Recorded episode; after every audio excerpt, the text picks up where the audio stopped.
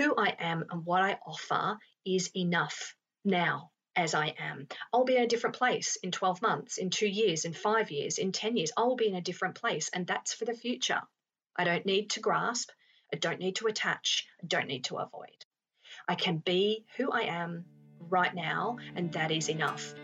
Hello, welcome to the Seasoned RD, a podcast connecting newer professionals in the field of eating disorders to those of us who have been around for a while.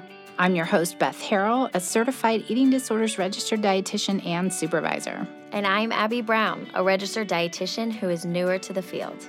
I think of myself as a well seasoned cast iron skillet with wisdom and experience, yet always ready for something new. And I think of myself as an Instapot with innovation and a fresh perspective.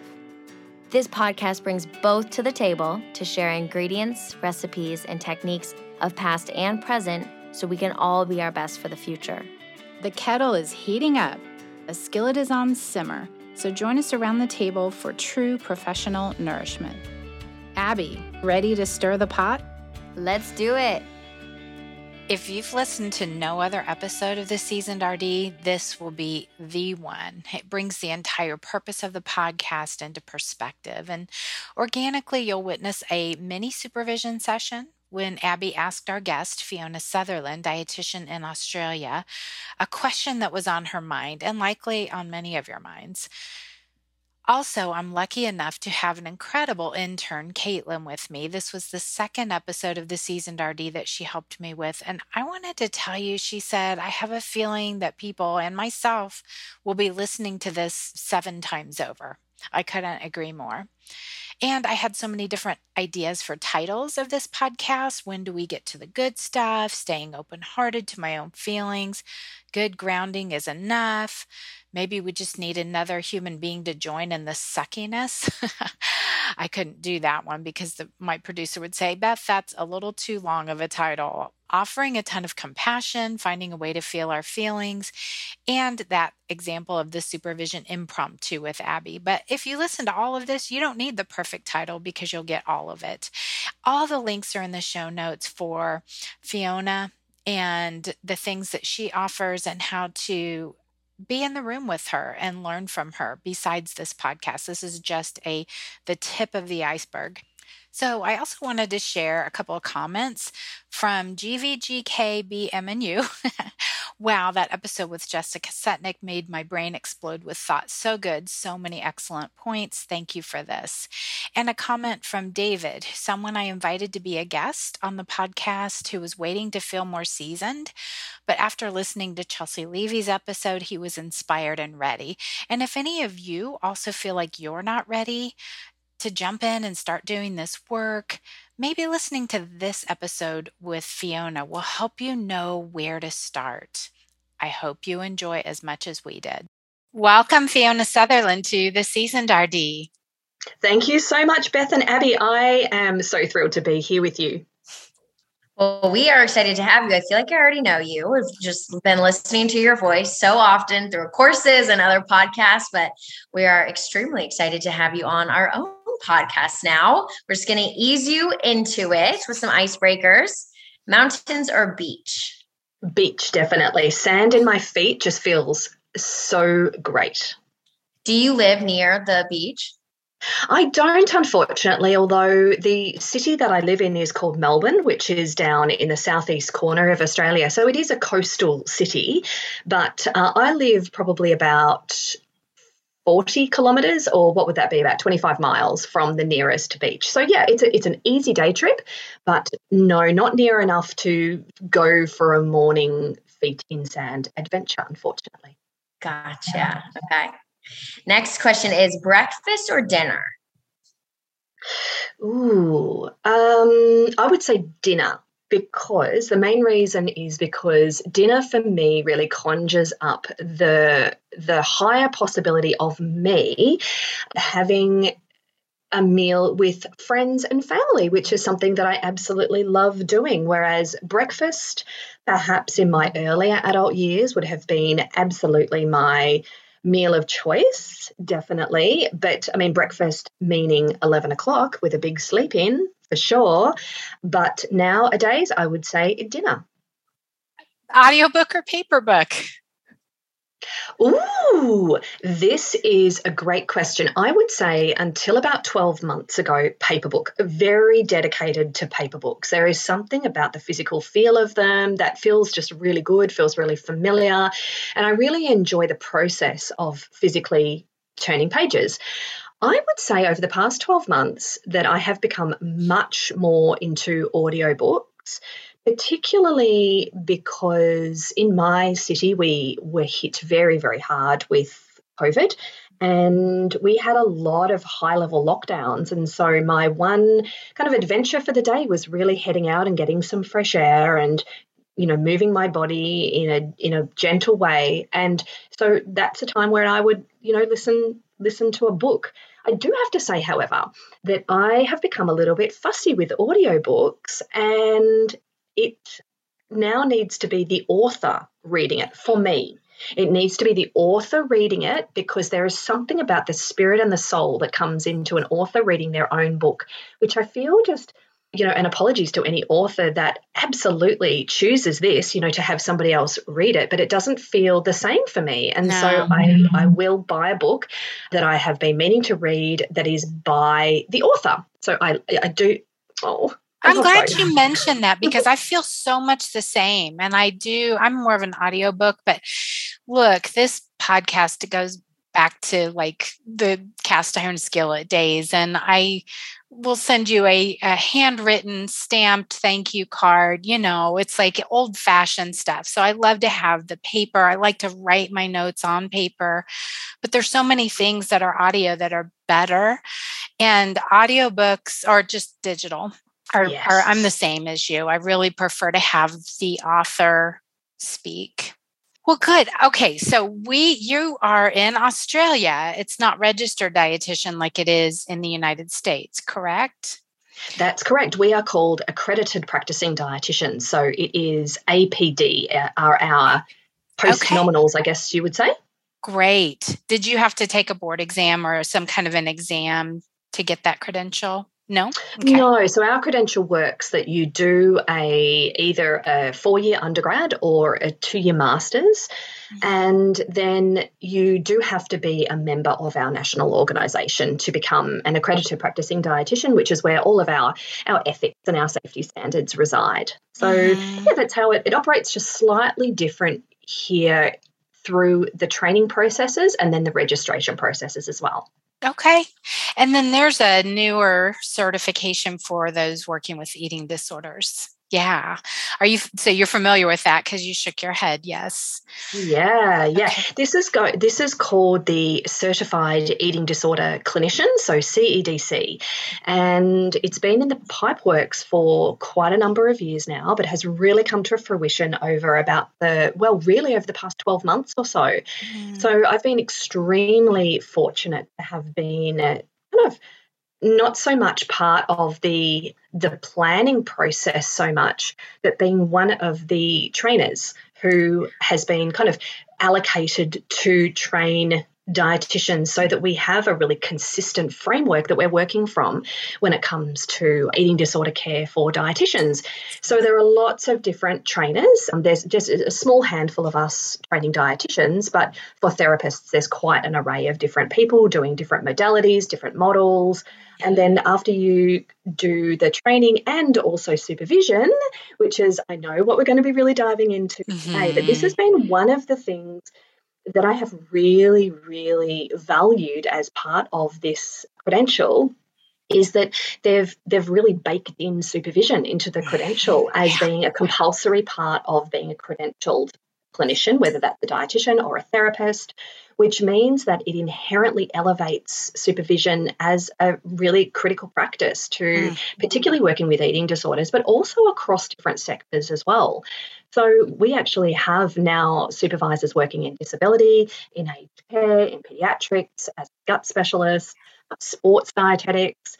So it's been really re- that apart from consistency of care across eating disorders, which I think is really important, that the elevation of supervision and the real centering of, of supervisory processes has really served to set a standard, a new standard yeah, for yeah. what is really I was going to say invited from us, but I think requested and required from us in terms of the standard of care that we are then expecting of ourselves when we're working with people across different sectors. Mm, for sure. I love the way that you said that. And it's interesting too, because you I'm really glad that you're the teacher, that you're one of the teachers for the dietitians, because you've taught so many of us, whether it's for certification or not, right?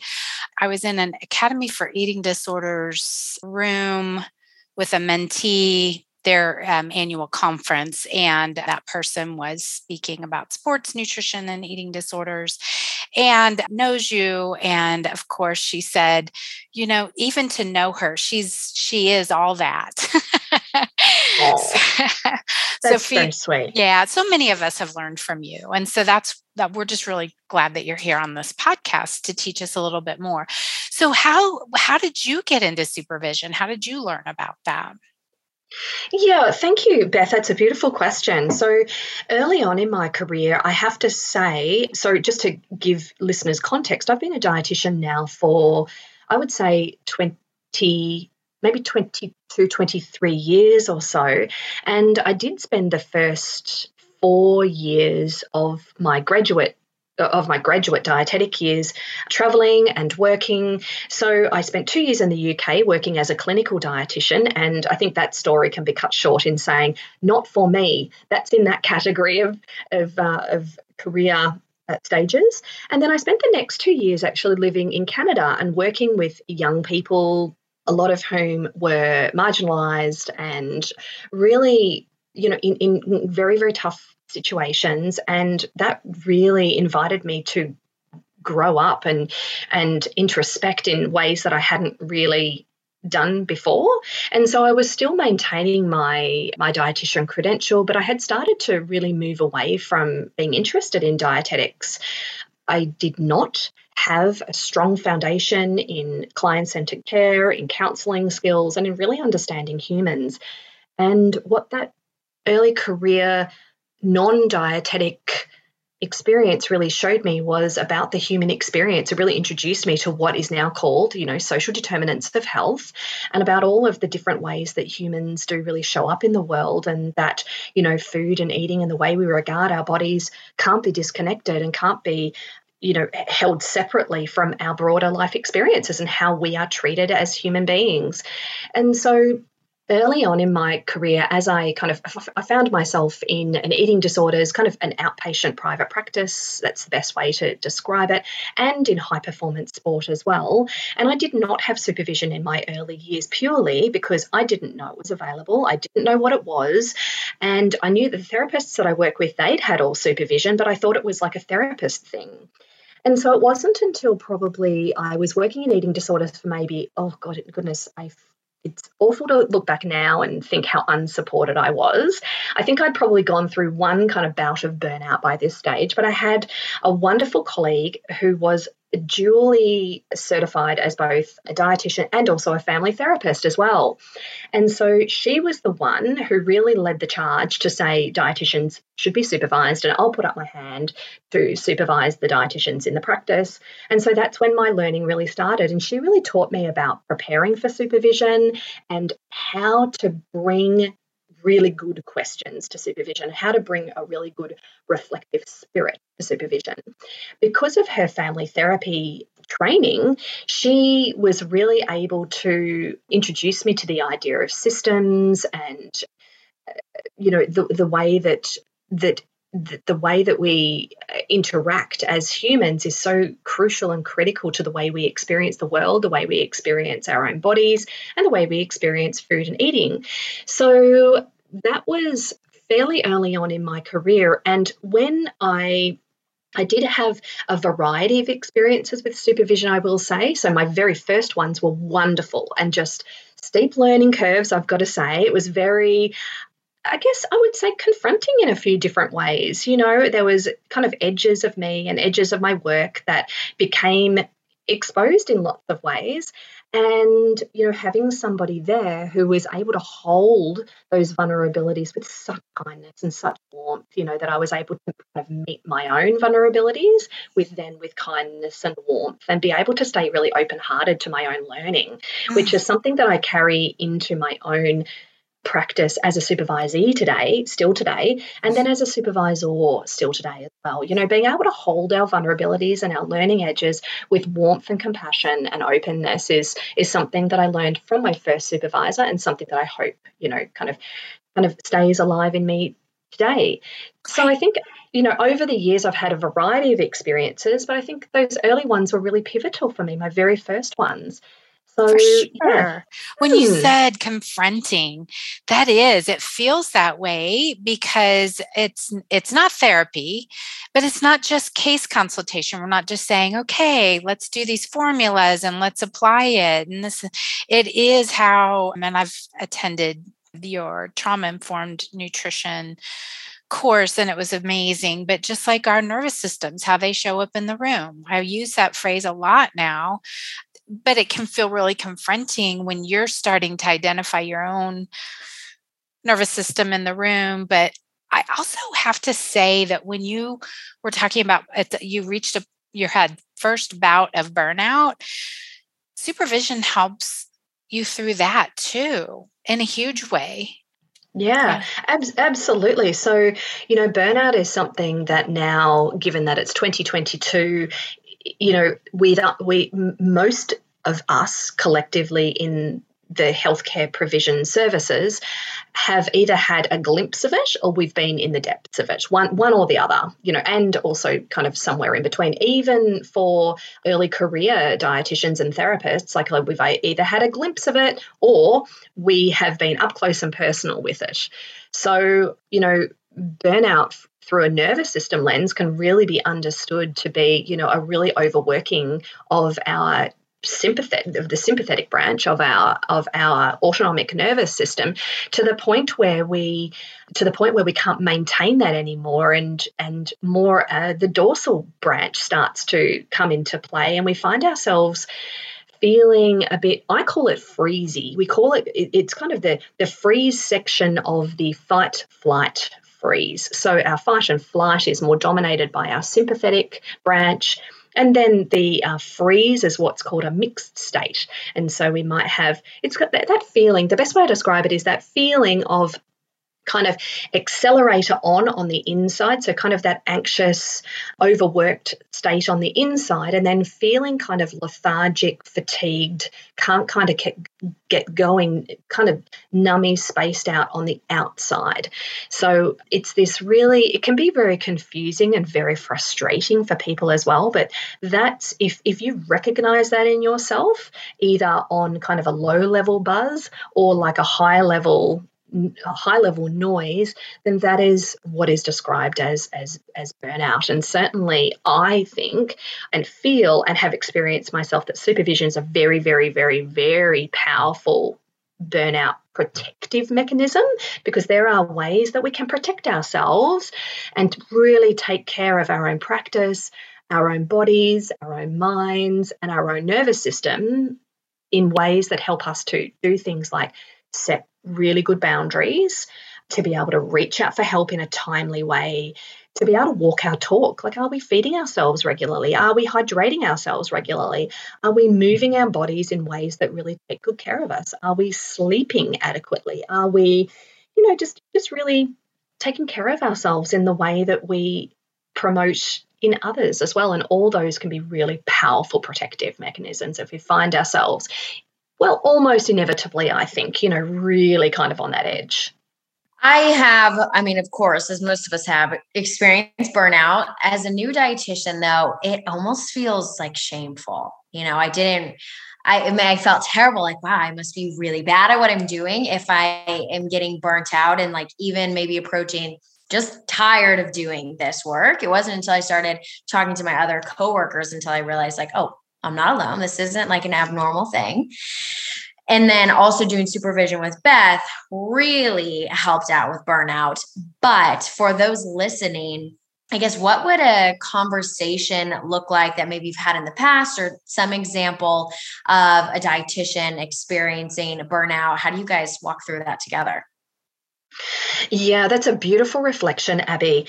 And I'm so grateful that you shared that really pivotal point of that you felt a sense of shame in that experience because you're absolutely not alone in that. And remember that you know, as so many teachers talk about, you know, shame thrives when it's not spoken and it's not shared.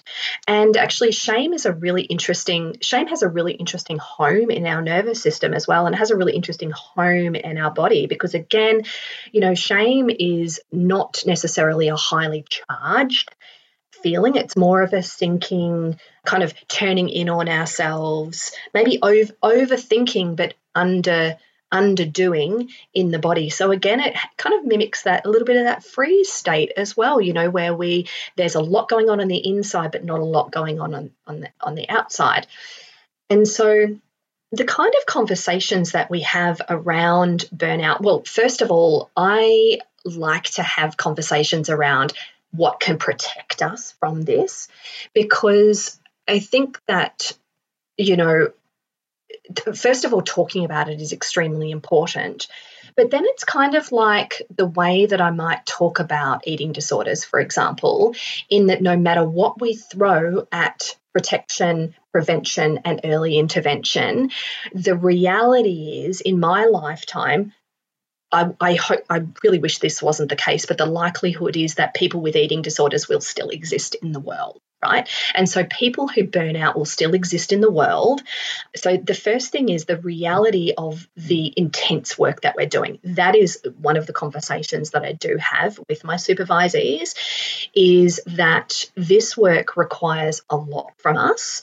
And what is it that we can do that not only takes really good care of us, but that also recognizes honestly the work that we're doing and what we need in doing this work. So, supervision is part of that, being in community, so one on one supervision or being in groups, being in a larger community of people who kind of who get it because feeling got or feeling understood or as Dr. Dan Siegel says feeling felt so that sense of, oh, okay, I'm being seen, I'm being witnessed, I'm being heard, which is a powerful part of what supervision really serves a part of, is an incredible protective mechanism, kind of the cooling against the heat or the warmth against the freeze.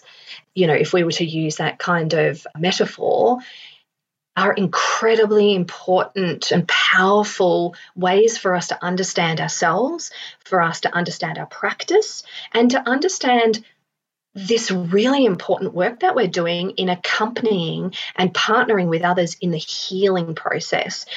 Because you know, anybody who's been doing this work for a while, and Beth, you have been doing this work for a long time, will really understand that it's not just our clients who are healing and on a journey, like we are too. Mm-hmm. We are also, you know, coming up against parts of us that require deep care, that require deep accompanying and deep part- partnering as we are doing this work with others as well. We're not, we're not machines. We're not, you know, doing this doing this kind of very automated work from a, a, you know from from a concrete unfeeling place. You know we're humans too.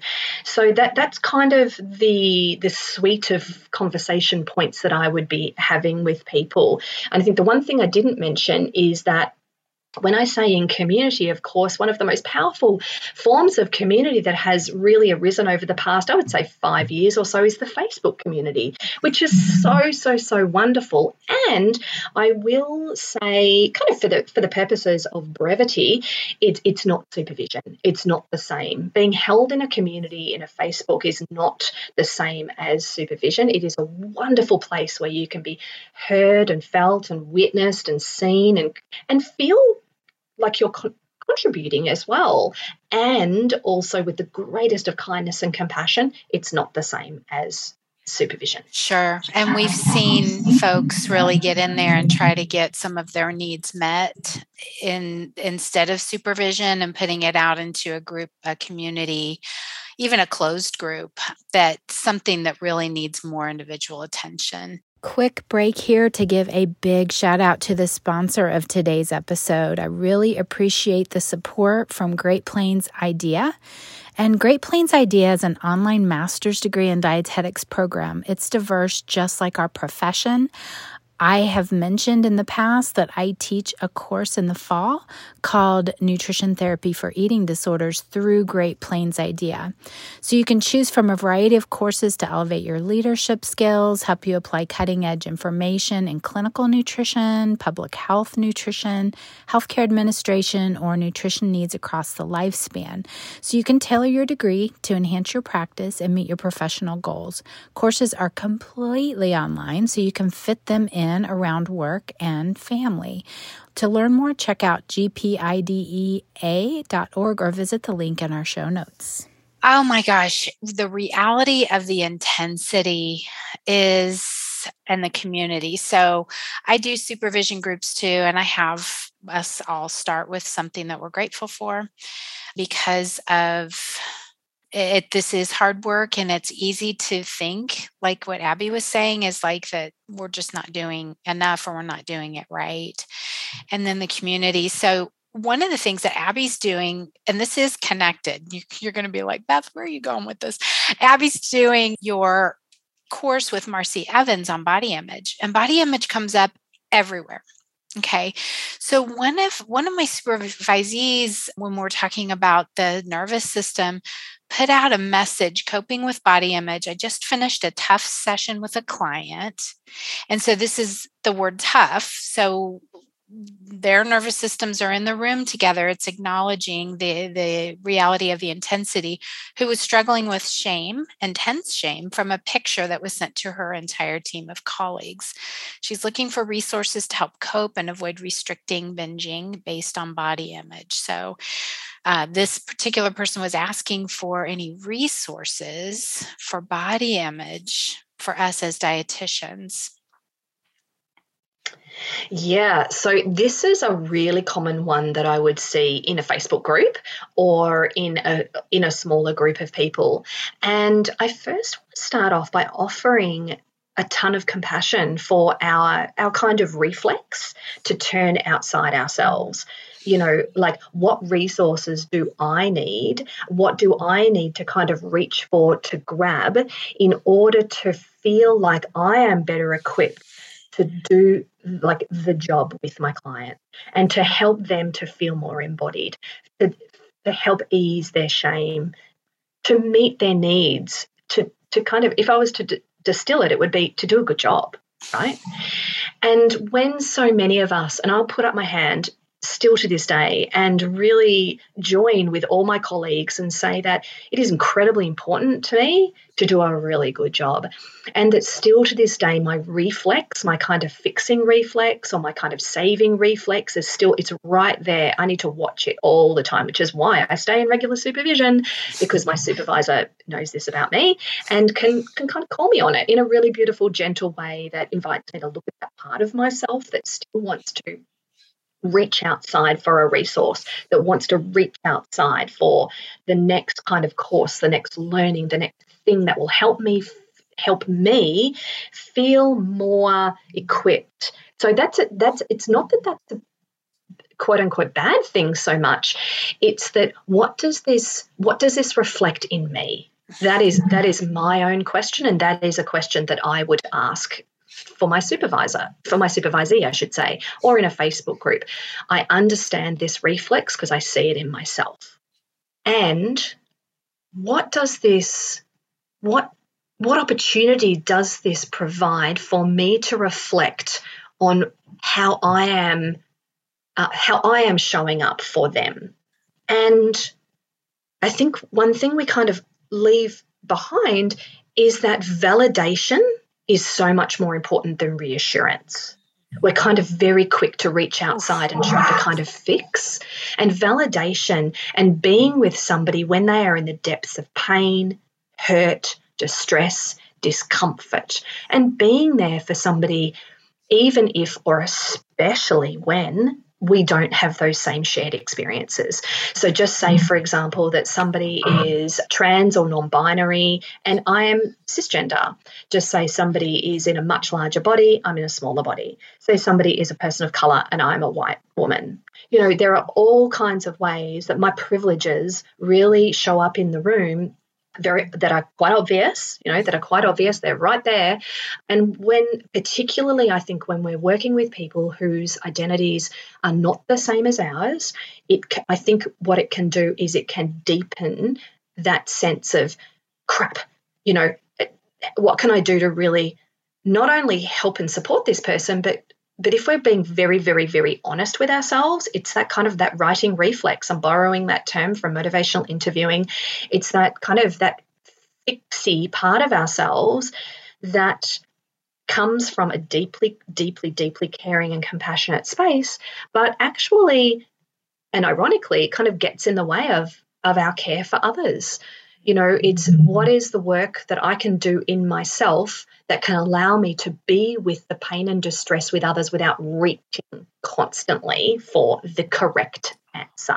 Yeah, validation more important than reassurance. And so it is, I think you hit the nail on the head with that one. And I was thinking of so many things. Abby, we talked to Dr. Jenny Copeland, and she was talking about naming the privilege uh, if, if she has thin privilege and she's working with a client who doesn't.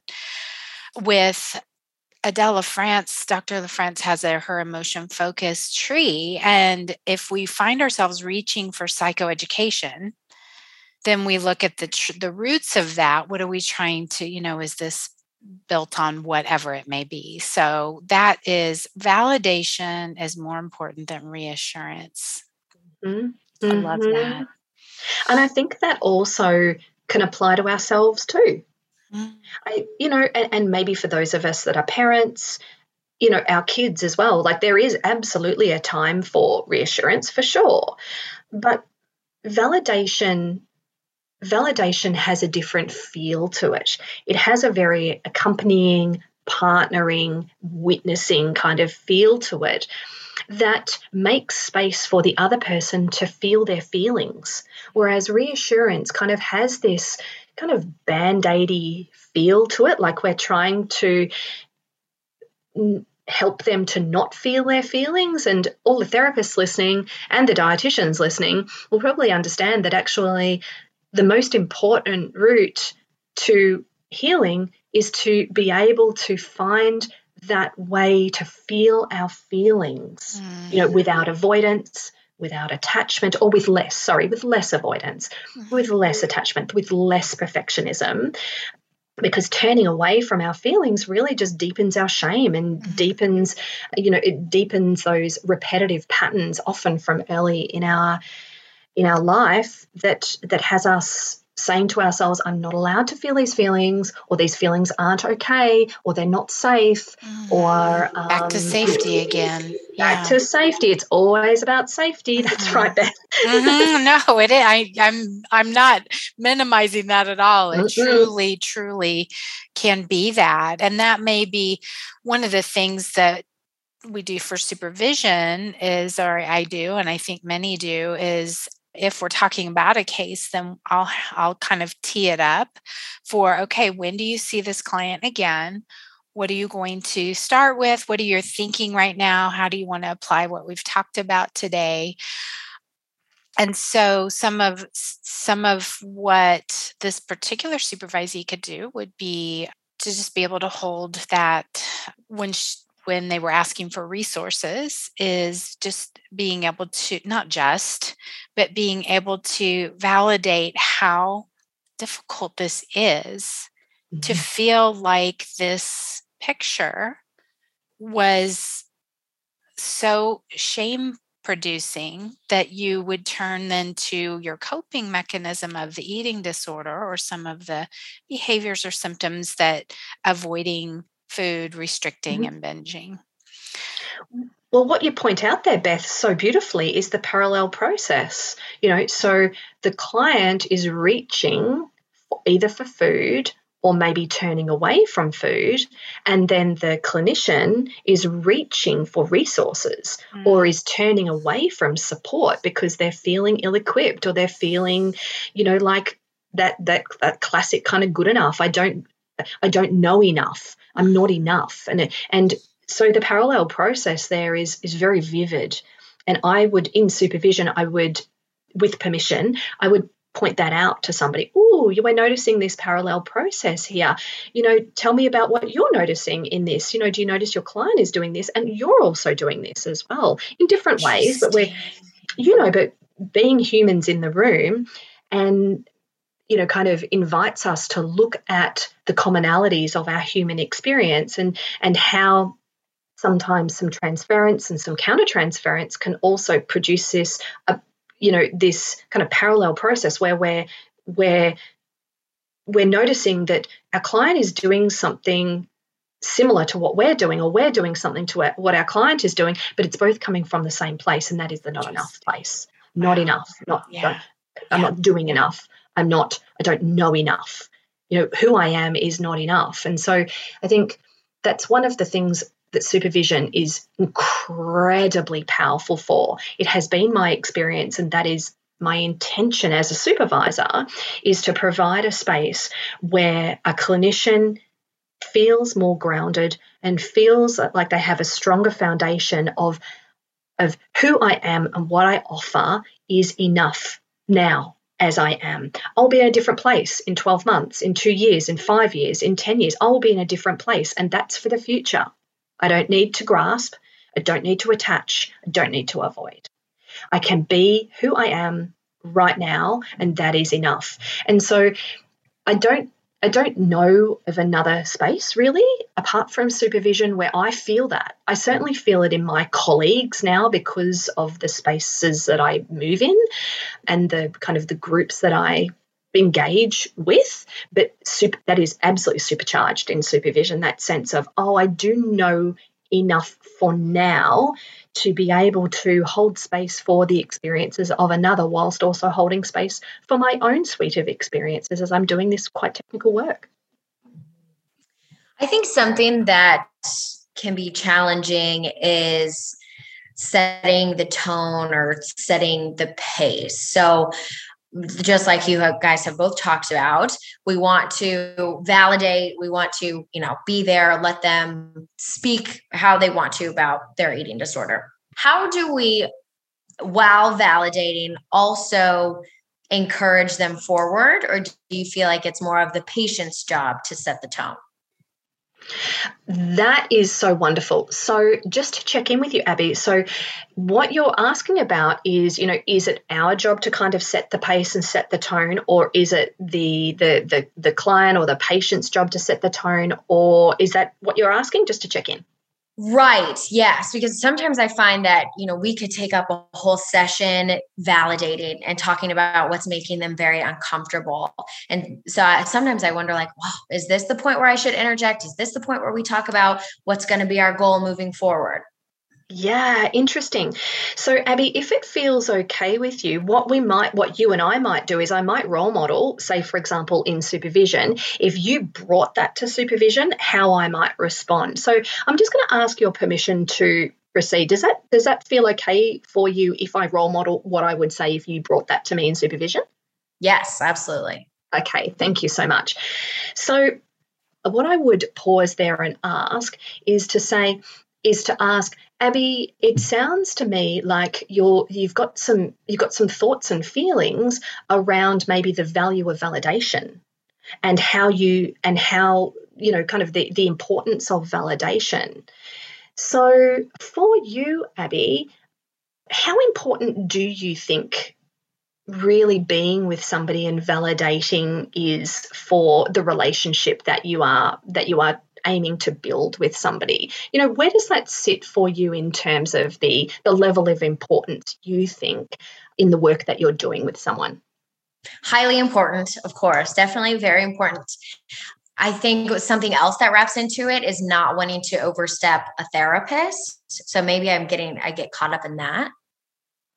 Yeah, so you might have some concerns around scope of practice there by the sounds of it, and that you might be kind of worried about oh goodness is me is me really being here and being present for this person as they're telling me about something is that enough and is that kind of going beyond my scope of practice yes exactly yeah.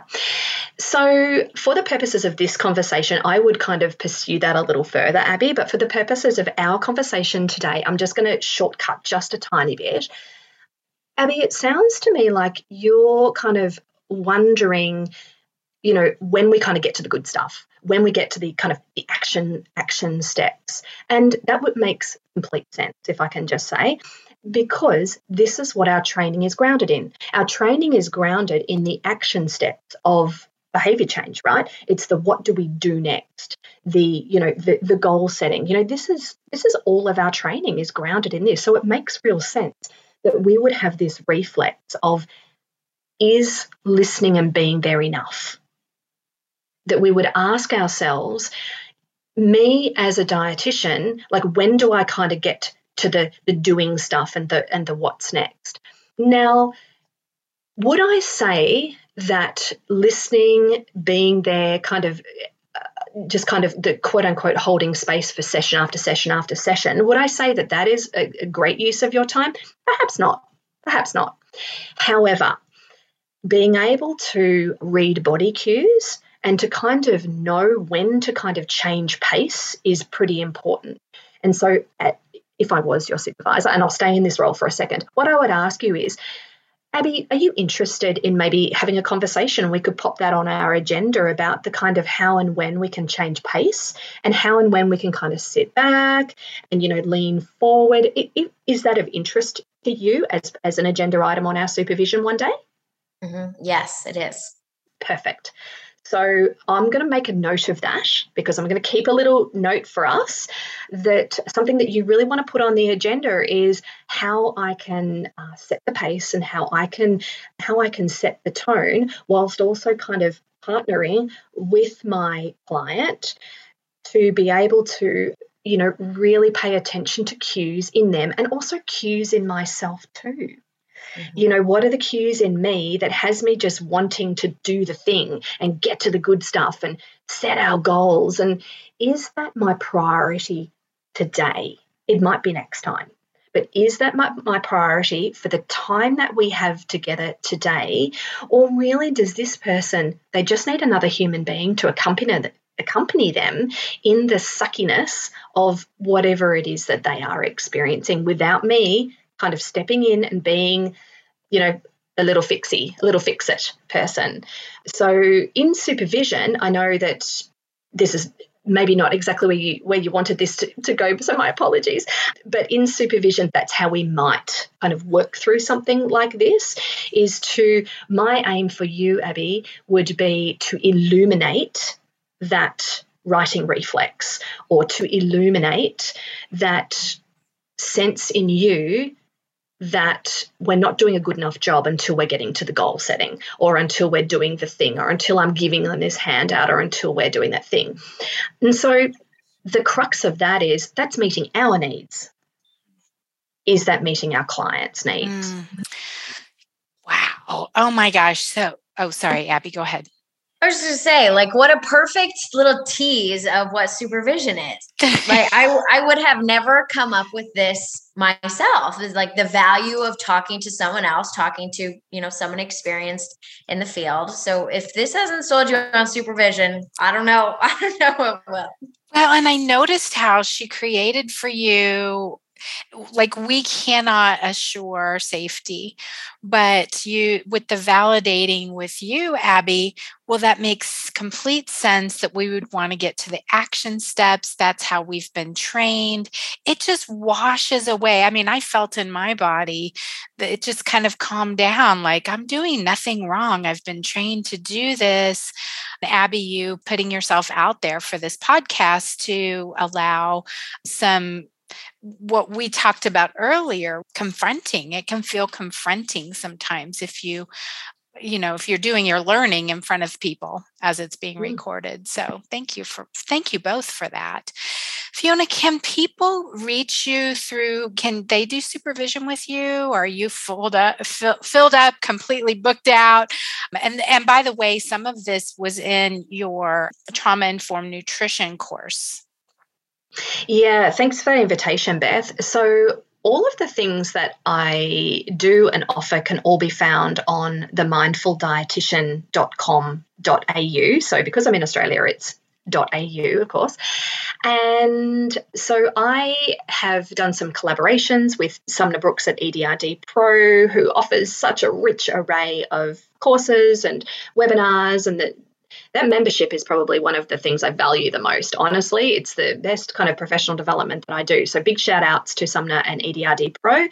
So I have collaborated with with Sumner on an acceptance and commitment therapy for dietitians course. That was also with two therapists alongside um, Dr. Margaret Berman and uh, Dr. Janine Anderson as well, who are both so so so experienced, so seasoned therapists and people who I adore and have got so much respect for. So did that with them. Also co hosted the binge eating disorder course for dietitians with Aaron Flores, again, somebody who I have a mountain of respect for.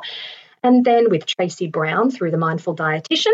That's the trauma informed dietetic care course. And that's the one where the first half of it, I mean, I wonder what you would say, Beth, but I feel like the best description is kind of the first half is understanding ourselves and understanding our own nervous systems. And then the second half is, you know, what might this look like in our work with others. So would that be a good rough? I think so. Yes, and that, that's where I was kind of pulling from as you were working with Abby is is is both of those pieces, like identifying ourselves and then what would how we show up in the room. Yeah, yeah. So and then one of the courses that I just love, love, love is the one that you did, Abby, or the one that you're doing, and that is the one in collaboration with Marci Evans. So that course is on marcird.com.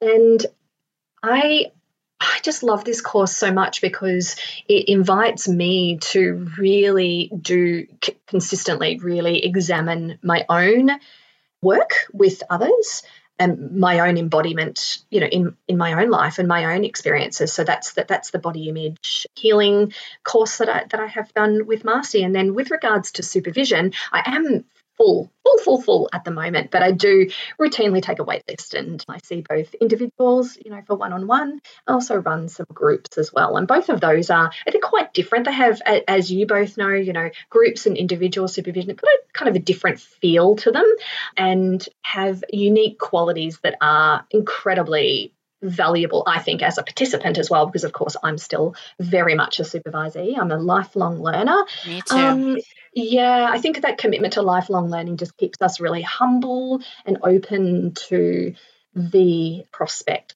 of of always being humans as we are doing this human thing.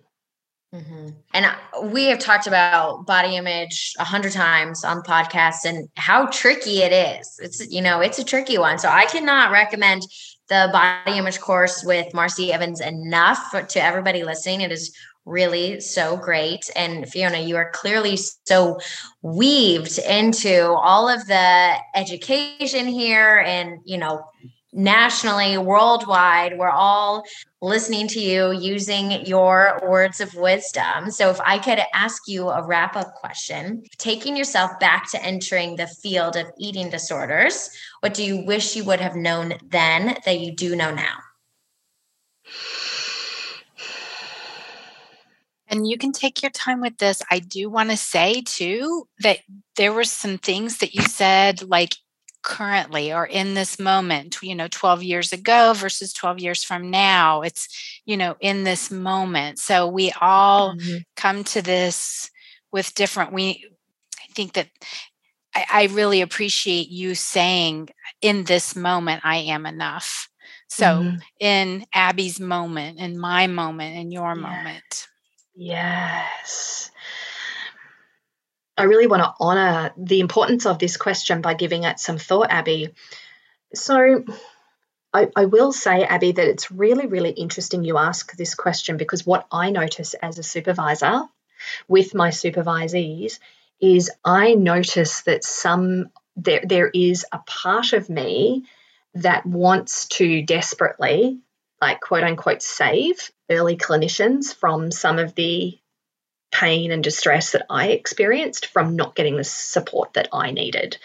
And so I actually because I'm a very I'm a very overt worker, like I'm a very overt supervisor and a clinician as well. So by overt I mean I try to I try if I notice something in myself I try to pop it on the table that's called kind of in vivo or live work. And I just have had some recent discussions with some early clinicians, yeah, very, very recently around, oh, wow, I'm noticing that as we are sitting here together, I'm noticing my body memory in me. You know, I, I'm kind of putting myself almost like in your shoes and what I most needed to hear. So I want to, I just want to name that. And I trust that you know what i what i am offering please take or leave. But i'm also noticing this part of me that might be you know trying to help myself my past self. I i notice that regularly in my supervision actually with my particularly my earlier early earlier learners let's just say is there's a part of me that's like oh i really want to I, I want to kind of save you. So I, I need to watch that part of myself which is why i'm trying to be thoughtful about this response abby. I was much more perfectionistic early on than I am now. I definitely did not have a good grounding in enoughness for sure. I was definitely both much more avoidant and much more graspy than I am now. What I know now is really, really what Beth said, and that is I know that I have enough for what for the work that I do now. I know that I have enough do I know all the things? No. Am I committed to ongoing learning? I love learning so much. But both of those things can be true at once. I can both be enough and I can want to learn more. So I think that's what I would say to myself is you are right where you need to be and you can still really have a thirst for learning more and understanding more and you know deepening and broadening a sense of your place and your practice. So mm. I think that's what I would say to myself. It's like music to a new dietitian's ears. and I'm I'm tearing up here. Like literally it's not just a new dietitian Abby, but hearing these things are I was thinking about so many people who will benefit from that just that message, that last wrap up. So thank you so much for giving your all to us today, Fiona, and we really appreciate your time. You are more than welcome. It has been such a pleasure to be here with you. Thank you so much for inviting me, and I really, really look forward to staying in touch. Thank you. Let's lean on each other and learn from each other so we can grow together as professionals in this field of eating disorders. If you want to connect with me for supervision or membership with monthly content, please find me at bethharrell.com slash professionals.